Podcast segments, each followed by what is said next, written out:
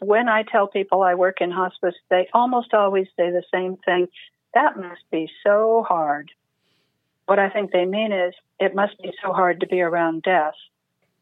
After many years and visits, I can say that death often means release for my patients, and being a part of it is frequently a blessing. When I agree with people who say working in hospice sounds hard, what I mean is witnessing the suffering of others is hard. Seeing a patient in pain while nursing home staff ignore her is hard. Listening to families fight while someone lies next to them dying is hard. Visiting people for months, coming to love them, and then losing them is hard. This show is brought to you by Hospice Chaplaincy, promoting excellence in spiritual care at the end of life. For more information, please visit www.hospicechaplaincy.com. You are listening to the Hospice Chaplaincy Show, a show where we talk about the psycho spiritual and psychosocial aspects of end of life care.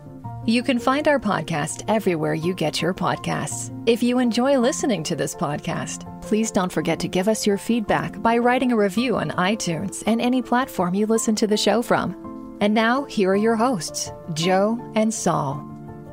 Good morning, and welcome to Hospice Chaplaincy. This morning we are visiting with an author, Ren Bunce, who wrote a book called Love and Fear. Ren, I'm not going to tell him what you do and what you've been and who you are. I would like you to introduce yourself to us, please.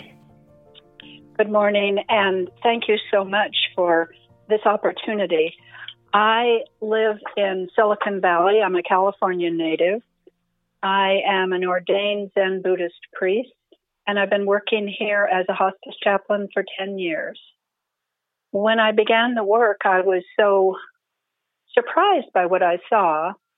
I began writing it down. This is the way that I process information. So the result of just writing down one story to say to myself and a few friends, do you, is, is this possible? Is this is this what happened? That's resulted in this book. I read the, your introduction, and I just want to let people hear what you wrote about yourself at the very beginning. And I, it just it just told me that you were just like me. Let's begin with this. Zen, Ren writes, I am not an angel. When I say Zen priest and chaplain, some people sit up a little straighter and feel they have, a, have to explain why they haven't been to church lately or apologize if they swear. Please, I'm a product of the San Francisco art world in the psychedelic 60s and a recovering alcoholic addict whose motto was, I'll try anything twice. So I'm pretty unshockable. And I thought, what a wonderful introduction to hospice. Good. Good, mm. thank you. I, you know, it's not unusual to read books in this area that that sound as if the people who wrote them are perfect. They never make mistakes. Uh, people should sit up straighter when they're around them, and I wanted it established right from the start. I'm I'm just another struggling human being with quite a, with quite a background. mm. It's uh, it's obvious having read the rest of your introduction, all that of what you had to go through and live through, and and of course the experience with your mother when she died. I mean, I mm-hmm. I, I, could feel your anger. I could feel the the just the sorrow about that. Would you mind kind yeah. of explaining that to our listeners as well? I would. I'd be happy to. My mother my mother called asking me to go to a doctor with her. This was very unusual. When I did go, that doctor told me that my mother was dying. She had a tumor in her stomach. I was in completely unknown territory, right? This is this is going to start to sound familiar. Completely mm. unknown territory. My mother fought death. She demanded every treatment possible. I fumbled my way through, uh, stayed with her in the hospital, and then went home with her when they sent her home on hospice. Felt so alone, no support. Just um, a nurse once a week is all I remember. And this is back in 89, 90. Mm-hmm. So I, I think hospice was a little different then. So stuff stuff happened, family stuff, this that this that. We were getting through it. The night that she died, she she had been non-responsive for some days, and the night that she died, suddenly she started screaming, "No, no, no, no!" Hmm. Mm. What I saw was, I had just, I had a, I had a just beginning Buddhist practice, and I thought what I was seeing was if we don't pay attention to death while we can, if we oppose death, when death appears, it's more likely that we're going to be terrified. And I think that I think that's what my mom was, was that's what was going on. After my mom died, uh, I think about 10 years after she died, I had been living what we call a normal life, um, putting clothes on my credit card, driving a secondhand Mercedes. I had long red fingernails and high heels. I was selling real estate, which was which was here. You know, here's a, here's news. It was unsatisfactory. Mm. I finally decided. I decided with this um, as my as my Zen Buddhist practice had grown. I walked away from all that and moved to a monastery and I lived in a Zen monastery for, uh, I was at San Francisco Zen Center all in all for seven years. And at the end of that time, when it was time for me to go back out into the world, and I had no money and I wasn't going to go back to real estate, a friend suggested chaplaincy. And like a whole lot of other people, I thought, that sounds great. I could just go around and, you know, solve problems and people would be happy. And so I began to train as a chaplain, and I was told that most of the work for chaplains in America is in hospice. And this, I think, is when the seed that was planted when I was with my mother at her death, and I saw what happens when death comes as a stranger. I think mm-hmm. then that seed could blossom. Yes, good. Yes, let's let's help people and and get the benefit of learning about death. So, what steps did you take uh, after accepting this calling to do chaplaincy? Um, while I was still living at Zen Center and on staff at Zen Center, I enrolled in a Buddhist chaplaincy course that's out of the Sati Center in Redwood City. It you meet once a month um, uh, it's it's really really well done. I recommended it to all the young priests, whether they were interested in being chaplains or not. As a part of that, I had to do volunteer hours. So the Safety Net Hospital in San Francisco is the one that needs volunteers, and I ended up working there. And that gave me, although although I didn't know what I was doing, um, and the patients who I visited generously allowed me to make my mistakes and generously showed me a direction that we can go in this work. And that gave me a taste for it. And that is what led me to say, yes, this is what this, this is it. This is, I started to say, this is what I want to do. But let's say this is what I need to do. I was looking for something that would enable me to carry my vow into the world. Mm. And I knew I could work at Starbucks. I could be a priest. And this is the the thing that's important is is being a priest and carrying my vow, being in fact carried by vow. I can do that anywhere. Mm. I can I can hand you a latte as a priest but I thought I thought it would be easier and more obvious as a chaplain. so I started to explore CPE, and I did one year of CPE, and this, of course, as they turn you loose on the patient in the hospital, this is where you learn what the possibilities are for a chaplain. Hmm. I've got a question for you, Ren. Um, because I uh, have I am need to learn more about your tradition. When you say you take a vow and all of that that goes with that, what does that mean? I, I'm I'm I understand a calling from my from my vantage point of how I feel called by God. So how do you you're you're called? That's the only word I can use.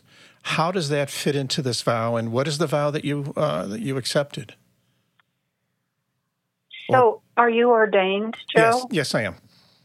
So, whatever happened in your ordination ceremony, right? Yes. What do we What do we do? There's ritual and there's words. Exactly. Um, when when when I lived at Tassajara, we allowed guests in during the summer, and we do a full moon ceremony that's really beautiful. And the guests would see the sign on the office window, full moon ceremony tonight, and they'd come up to this zendo expecting something beautiful. And they would be um, invited to do 27 bows, full bows, forehead to the floor. And they would be invited to repeat after the officiant. Um, I, I vow to do all good. I vow to refrain from harm. And I vow, here it comes, to save all beings. Uh-huh. So I, I like to think of all these wealthy people who were coming to a summer resort taking that vow. And I, I wonder how they're doing. So, for, so I, I, we do, we do what's called jukai, which is lay ordination and then there's priest ordination, and then finally there's what's called Dharma transmission. And I've been through all of those gates, and each time as we take those vows, and that to to tell you those three vows is the tip of the iceberg. Mm-hmm. But but it's is it different from a summer guest? Is it the same? It's the same words. My experience is that I thought I was agreeing. I thought I was saying, "Yep, I will. I'm yep, yep, I'm going to do that." My experience is that actually what was happening was the vow took me, and the vow drives me, and I'm grateful for it. I came, I came to, I came to spiritual practice because I needed guidance. Right? Yes. yep. This is this is guidance. I like the image of a just a huge wave huge wave, and here's a little person being carried by that wave. And that's how I feel about my priest vow. Mm. And that vow has carried you to hospice ministry. It has indeed. It has. And it's and it's forced me to keep keep showing up for it. Try to you know, Zen is very much about meeting the moment as it is. So when I was when I was doing CPE in the hospital and just so, so scared every time I approached a patient. If I found one thing that seemed to work, one set of words that evoked a response, thank you, chaplain, that helped. I'd try to I'd try to say the same thing to the next person I met. And I learned that that we can't work that way each person I meet is a unique individual. Mm.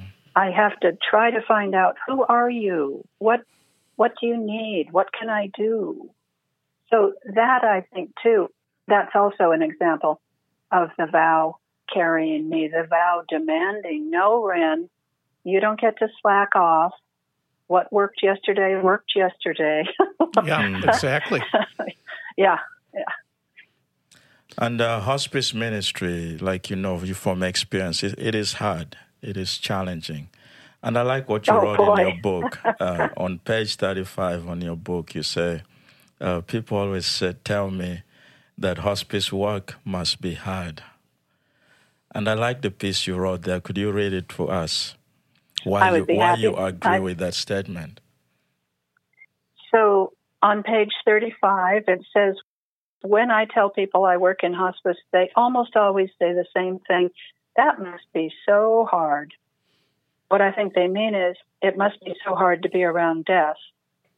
After many years and visits, I can say that death often means release for my patients, and being a part of it is frequently a blessing. When I agree with people who say working in hospice sounds hard, what I mean is witnessing the suffering of others is hard. Seeing a patient in pain while nursing home staff ignore her is hard. Listening to families fight while someone lies next to them dying is hard. Visiting people for months, coming to love them, and then losing them is hard. Being powerless is hard, and my work reminds me that ultimately we're all dealing with forces much greater than we are. And many times it's clear those forces are beyond human control. A small number of my patients and family members say everything is God's will, and I'm happy for them, but I don't believe in that God. I believe in love and in each of us doing our best. And sometimes it seems that the things I see could be better, and I try to help when it's like that. Like you read from your book on page 35, how hard it is to do hospice ministry. And it's a hard process. But as healthcare professionals, as, as caregivers called to do this, uh, we have somehow to find balance to continue doing this. So, yeah. just for the sake of our listeners, what are some of the practices in your spiritual practice to help people find balance? So, I still I still meditate extensively but I'm back to vow. I'm back to, through studying the mind, learning that way of turning to the moment. Zen is a, Zen is a vehicle for even though I'm afraid, and I put fear in the title of the book, and I'm not just talking about the patients and their family members with that word, but Zen is a way for uh, walking with that fear and actually using that fear to help me. Mm. So it's what you know. People people ask, "Can will I only serve Buddhists?" No. Um, how can I serve Christians?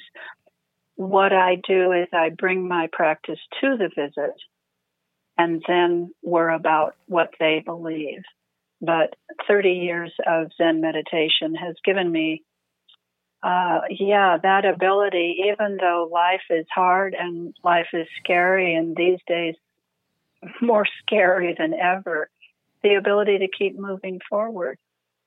Mm. And, and you do it so well. Um, mm. In your chapter, Finding Connections, uh, mm. I was intrigued by a story there of this patient. Um, it looks like the daughter didn't want you to visit the dad because you were a Buddhist priest. Right. Um, but you had this deep, deep connection for this patient that it was hard for you to stay away. Tell us about right. what was it about that connection? Uh, what is it about the patient, perhaps, that reminded you of you, or what was going on there? It was, I probably had been a hospice chaplain for a couple of years by that time. And so I think I could say I was just beginning to find my way. This man had early onset Alzheimer's, and you know that is so hard to witness. Mm-hmm. A young a young person with dementia, and and it is not unusual for us, for staff members, to turn away from such a thing. This man had been put into a facility by his wife and, and left. She left town. So what I saw was someone who was so isolated. And I thought, oh, okay, here's a good use. And yes, it's hard, but I can do this. And I'm going to, I'm going to visit this man and be company for him the wife came back to town and we had a care conference and her daughter was on speakerphone and this is when I learned that they were not just Christian, but they were evangelical. And during that care conference, the daughter's voice came out of the speakerphone and she asked me if I accepted Christ as my savior. And I, and I said no, no. As a matter of fact, I'm a Zen Buddhist. So eventually she objected. She wanted a Christian to visit her father. By the time that came out as openly as that. I had a strong relationship with the man. So what I was able to do was arrange for one of our Christian chaplains to visit him occasionally, but you know, everything's geographic. They mm-hmm. have their own caseload. Mm-hmm. So this was one objection from the start is what I saw was a man who was so, so isolated. And I had the time. I could go by frequently. If we had pulled me off the case and substituted someone who most of their visits were 20 miles, 30 miles away, mm. he wouldn't have been seen so often. That was part of it. Mm. And then, of course, that resulted. So much of what I do is instinct, right? Mm-hmm. Exactly. And we, I could simply say, my instinct said, really try to visit this guy.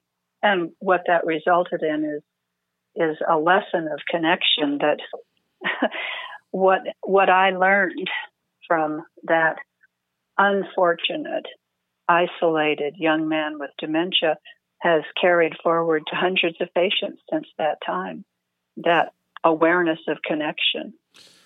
Well, that became very apparent when I read that story as well about the connection that you make. And it has nothing to do with if you were evangelical or not. And that is what uh, the patient treasured. Mm.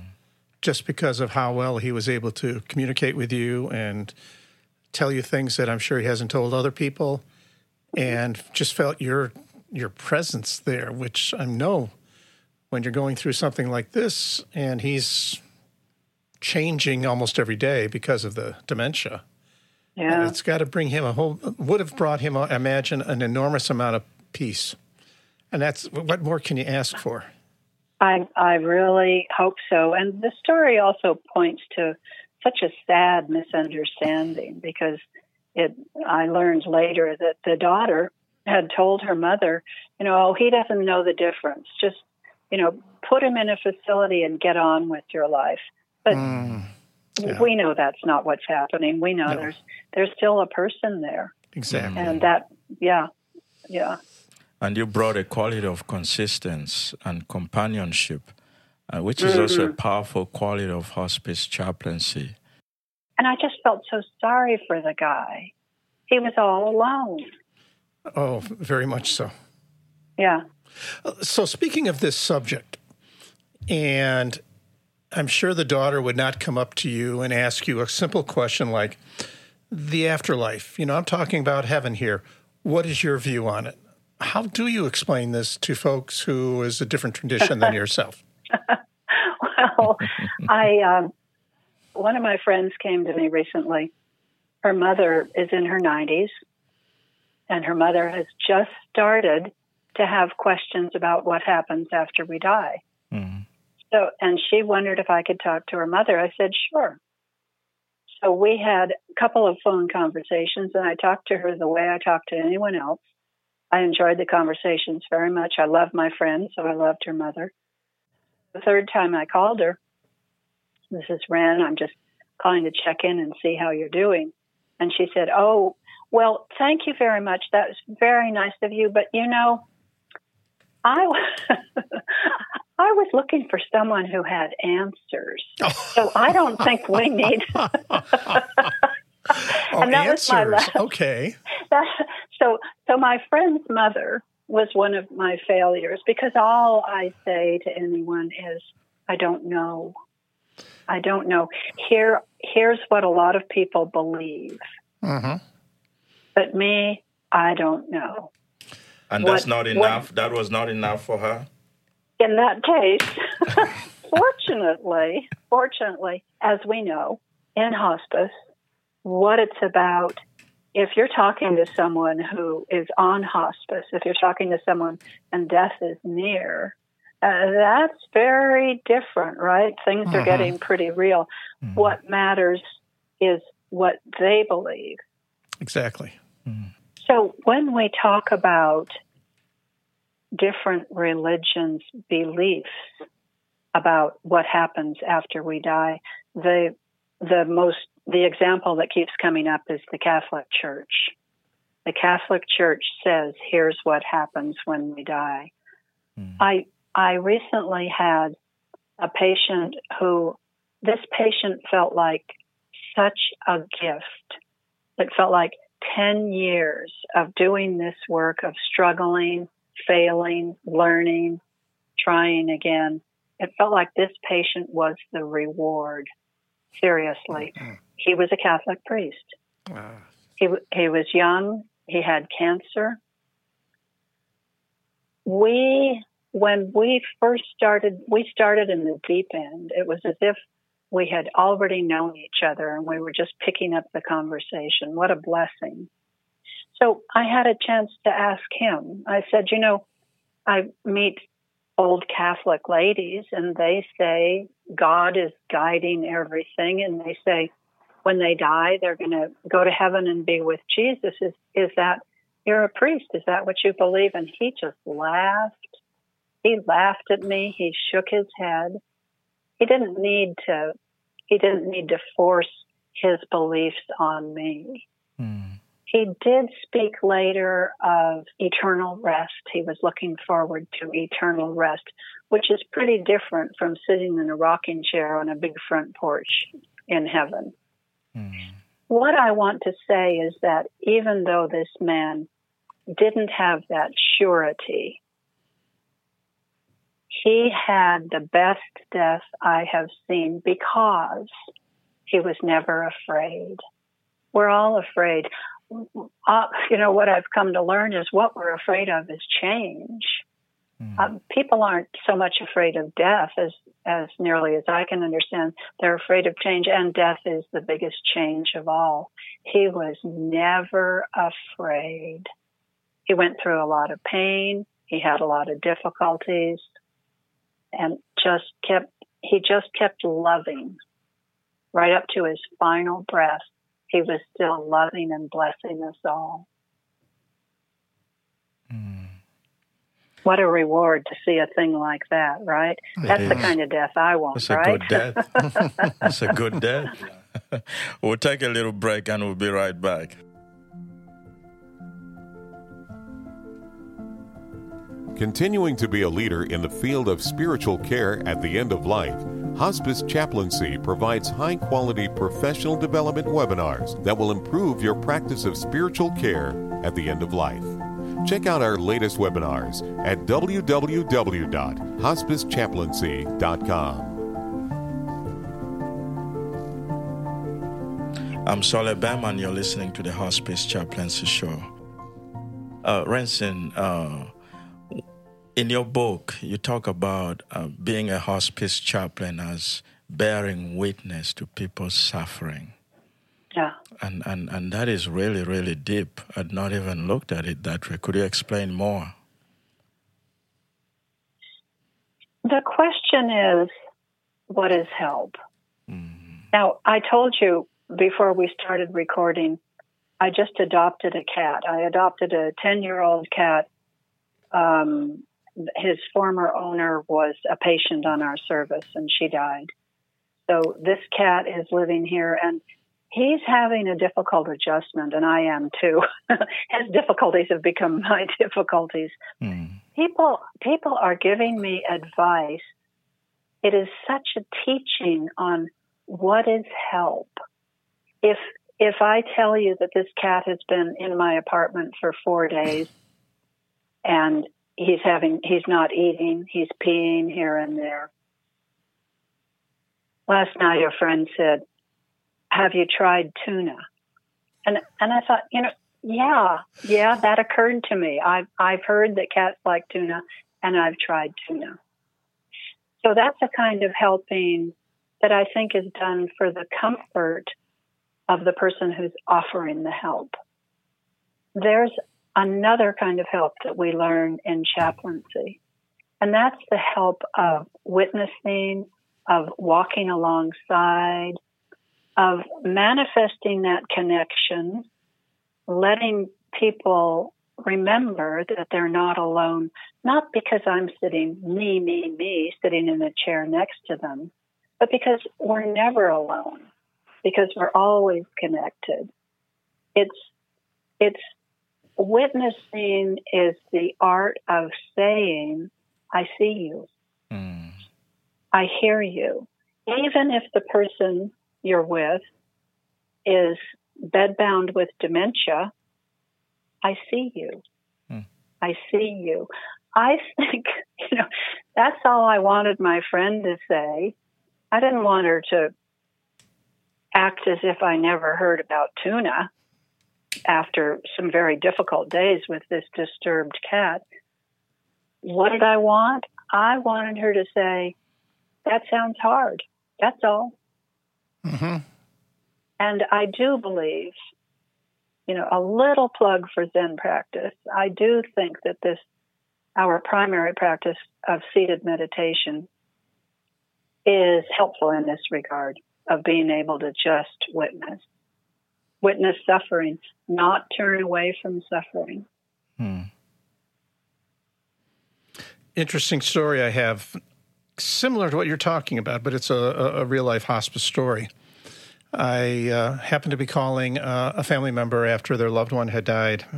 This uh, this mother had lived in the home with her daughter for like three, four, five years, dealing with dementia the whole time. Yeah.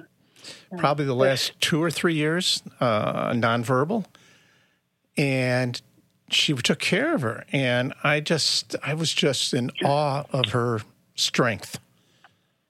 And I said, "How did you do it?" Because if you hear this, I hear the stories of those like that young man that we talked about earlier, whose wife just went off and did something else to get away from it because of whatever reason. Yeah. And so I said to this this woman, I said, "So, how was it that you were able? I mean, I I just commend you. I just think you did wonderfully. How did you do this with your with your mom? Can you explain that to me so maybe I can learn from that?"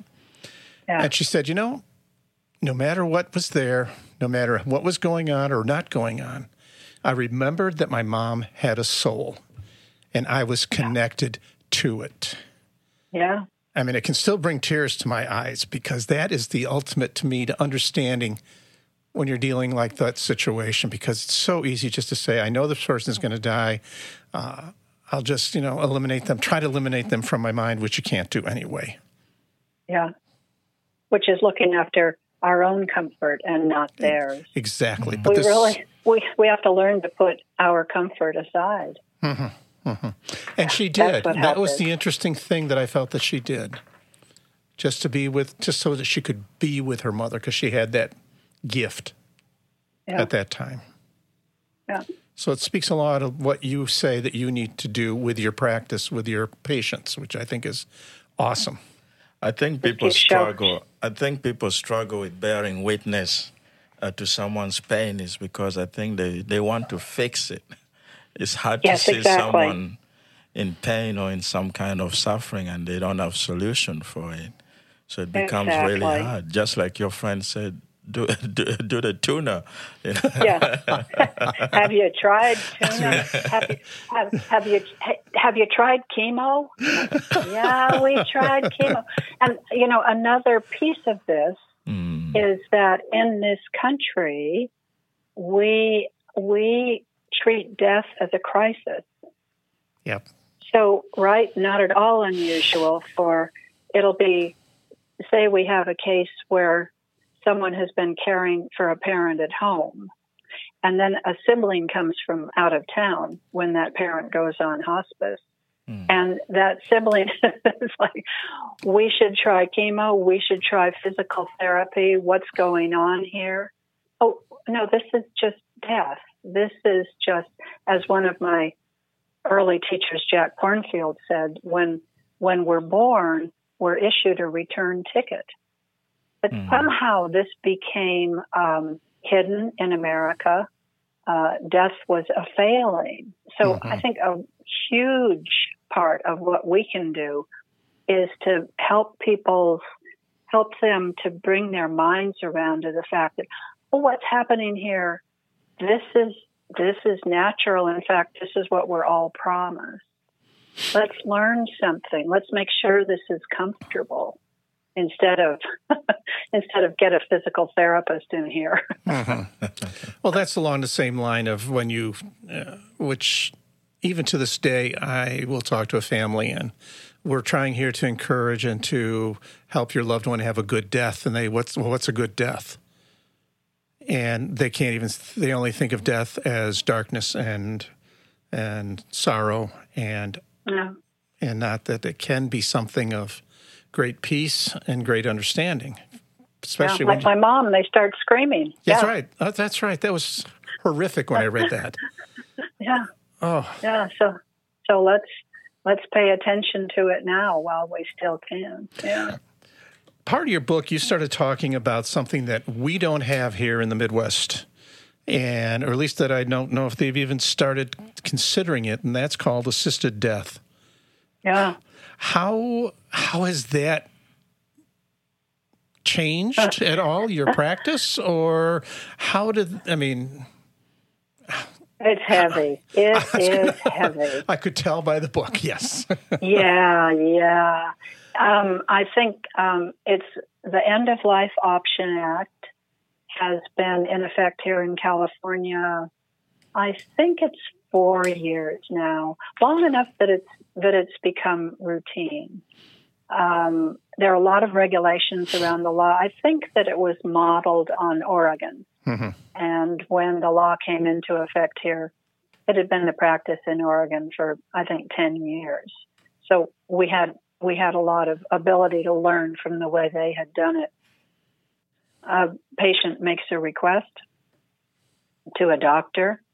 They say, "I want to get the drugs that will end my life." They have to talk to a second doctor. There's a two week waiting period. An important part of it is that they have to be mentally competent. They have to be physically able to hold the glass that's going to contain the lethal medication. At that time, the doctor says, Do you understand what this is going to do? And they have to be able to say, I understand that this is going to end my life. When it's done well, I mean, we all have seen hard deaths. We recently used the used the phrase, you know, a good death. We do our best, but sometimes the pain doesn't seem to be reachable by the drugs we have. In many cases, people use the End of Life Option Act um, not for physical reasons so much as existential reasons. They've become such a burden. Um, they've lost all agency in their own life. Life itself has become too difficult. So those cases obviously are trickier. I have been present when I don't know, I don't know what the count is at that point, but I've, but I have been able to be present when people have taken the meds and I've sat and watched as life ended. In most cases, it's been joyous. In most cases, she's released. We helped. That's great. Not always, Mhm. right? As I Mm. as I say so often in my work, there are no straight lines in nature. Everything is bobbing up and down. So, and, and I will even in a good case, I'll leave that house and go back to my car just thinking, wow, what? Wow, I didn't know that's what we did, but that's what we do. Mm. And as I as I say in my book, I come from a I come from a family where um, I've directly experienced a number of suicides. So I had to think when the law came into effect, what's the difference? Yeah. What and and the difference is that in this sort of death, that person is not alone. Again, that Mm. person is witnessed, is accompanied Mm. that that is a death that brings comfort. Um, a suicide, someone going off alone with a shotgun, that's the polar opposite of that. Mm. Over the years I've worked in hospice, I've seen um, a couple of uh, suicides. In one Yeah. instance, somebody just shot himself. He could not handle the existential despair that Yeah. came with, you know, losing all the functions and just being there. So he took a gun and shot himself. So I think this option eliminates that kind of suffering. Perfect example. Exactly. But yeah, it's it is it is heavy. It is it, of mm-hmm. course in our company it's um, any anyone, any nurse, chaplain, social worker can decline to be involved in those cases. And as it happens, I've been the chaplain who's taken most of them. Mm. You yeah. feel comfortable with that? No. Oh no. no. there's that there's that word again. Mm. Comfort, no. No. No. But but helping absolutely. Especially because we so often witness that you know how like the last two weeks of life can be so difficult for everyone. Mm-hmm. So having witnessed that so many times, if I've met someone who wants to end before that starts, yeah, yeah, I get that. Hmm. But am I comfortable? No. In your book, you spoke about how you know the the, the, the loss of self you know, and that happens a lot with hospice patients. You know, the um, the struggle with that sense of self, uh, that sense of personhood, that you know is, uh, dies probably because of the terminal diagnosis. Is, could you talk more about that? The obvious example is with dementia. Mm. What what what is it when a person can't remember their own name. That's the obvious example, but a more subtle example that we see is the loss of control that happens. So even if even if the terminal diagnosis is not dementia, I you know I had lymphoma last year. I was diagnosed with lymphoma. Now I'm a very informed person. I have my advanced directives. I've talked it out. I know what I want what I learned was when I became a part of the medical system, nobody asked. When I became a part of the medical system, I mm. was just swept along. I lost all control of my life, and I had a very small cancer. Mm. That's a way of feeling how it is when you've been successful all your life, you've had a career, you've had a family, you have a beautiful home, and now, gee, you can't walk anymore. You can't see very well. You certainly can't drive your car. And people aren't regarding your opinions as much. There's that, there's that more subtle and perhaps more degrading loss of self that happens as we age and as sickness arrives. When I first was working in the hospital, when I was a CPE student and I was visiting patients, I was I thought people expected me to be a Christian. So mm. I talked about God all the time. I sort of came to, I saw what I was doing. I saw that was a mistake. That was not being authentic. I had to stop and think about what do I mean when I say God? Mm. Do I believe in God? Yes. Do Buddhists believe in God? Not that God, not that external force. So I had to come to my own understanding of God.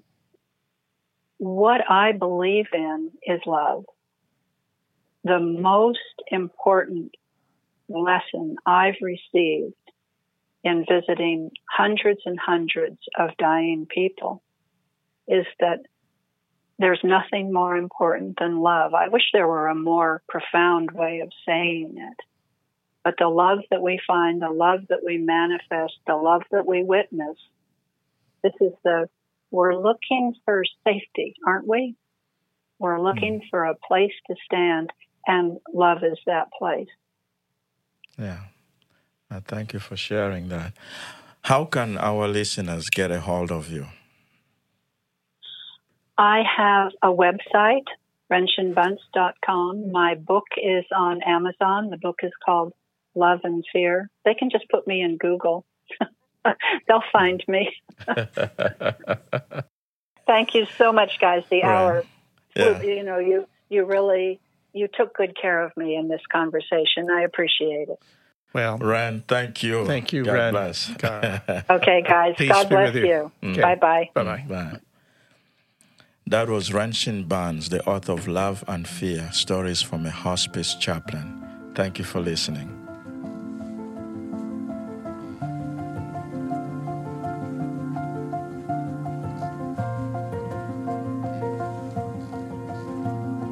This podcast was recorded at Audio Hive Podcasting in Joliet, Illinois.